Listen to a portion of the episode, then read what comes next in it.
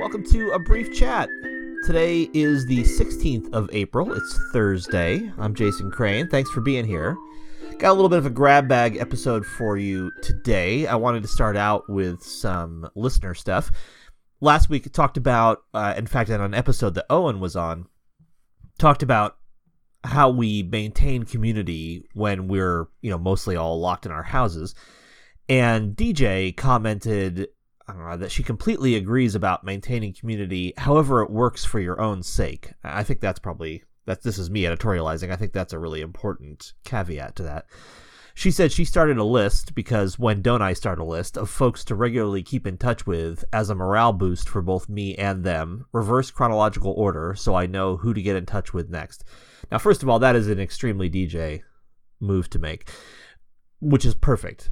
And it's super smart because I do find in my own life that I have been tending to maintain contact kind of sporadically.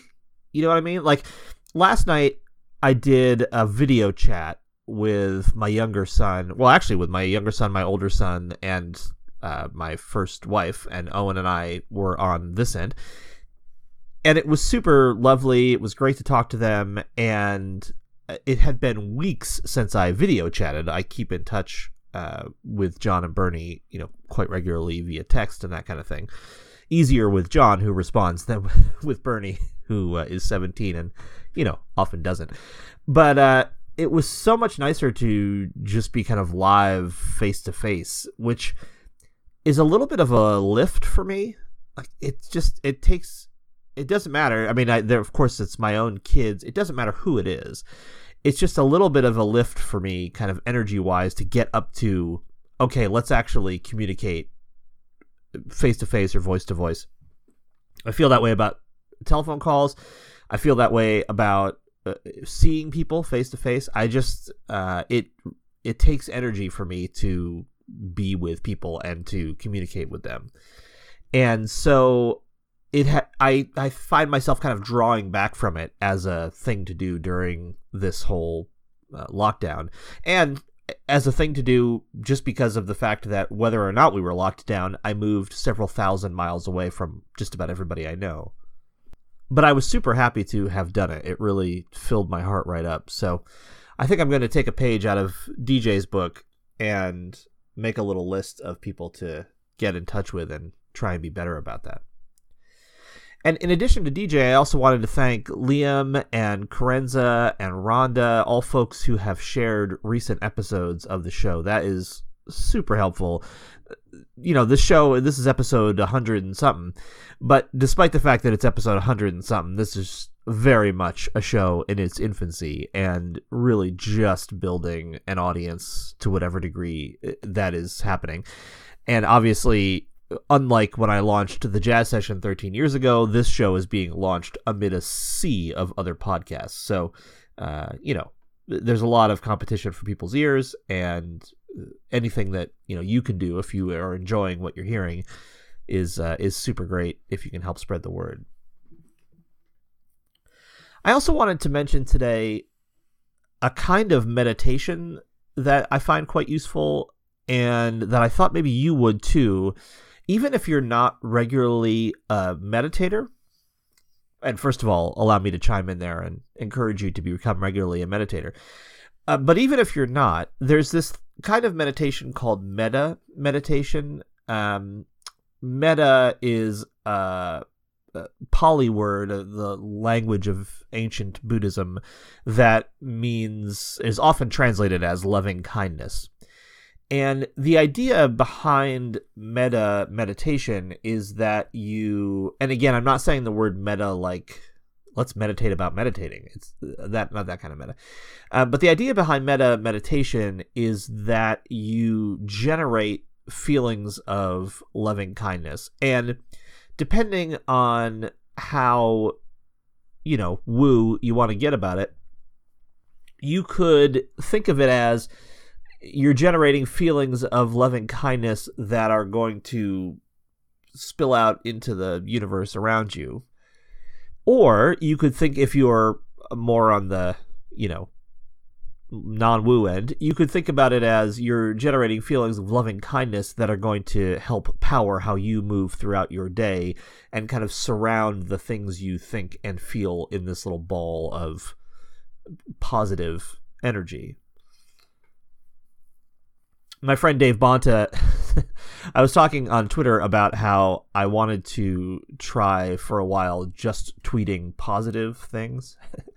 And he responded by saying positivity kills. And he was being a little bit flip, but you know, his point was, I think, toward Pollyannishness.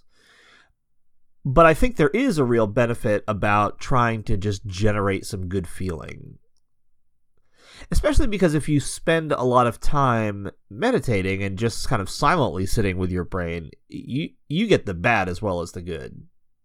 You know, the things that tend to pop up in your brain they're not puppies and rainbows usually. If you're going to sit quietly with yourself for a long time, you're most likely going to deal with a few things. So meditation can be a really good practice for, I don't want to say combating that, because we're not trying to stop that from happening, but it can be a really good counterpart to that kind of thought pattern in meditation. There are a lot of ways to do metta. The way I do it is this. It's a series of repeated phrases. The simplest structure of those that I've found, and the one I find easiest to kind of get into the rhythm of, is, may I be happy, may I be healthy, may I be safe, may I be at peace. And so if you were going to do metta meditation, you could find a comfortable seating position and, you know, begin by taking some deep breaths, close your eyes, make sure your back is straight. In Buddhism, we often say to kind of imagine a string running up your spine that then goes up through the top of your head and, you know, connects to the ceiling or the sky or whatever and helps you think of your straightened back. And then, you know, after you've got a few breaths in there, just start to repeat those phrases. May I be happy, may I be healthy, may I be safe, may I be at peace. Now that in and of itself for 5 minutes is extremely useful. There is another level to metta meditation that you can take, which is to then change the focus, change the being referred to in the "May I be happy." So, if you were going to try that, step one would be what I just said, and then step two would be to put the name of a person you love in place of "I." So, in my case, I might say, may Owen be happy, may Owen be healthy, may Owen be safe, may Owen be at peace, just as an example. And then step three would be to put the name of someone you're largely indifferent about.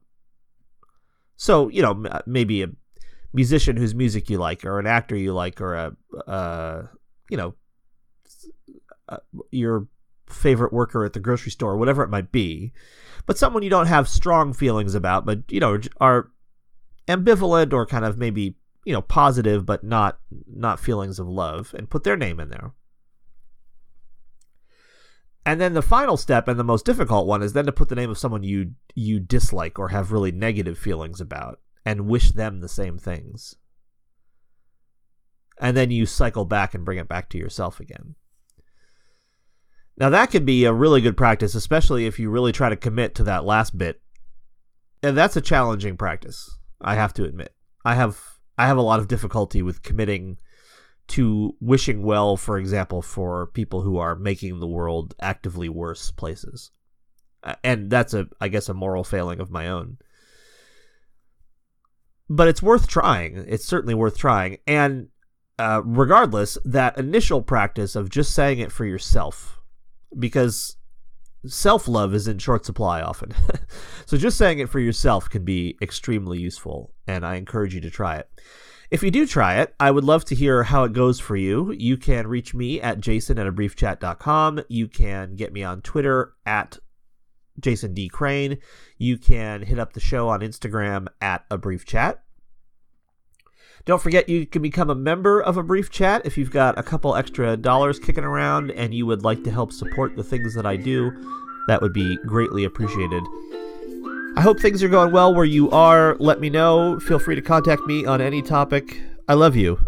A better world is possible.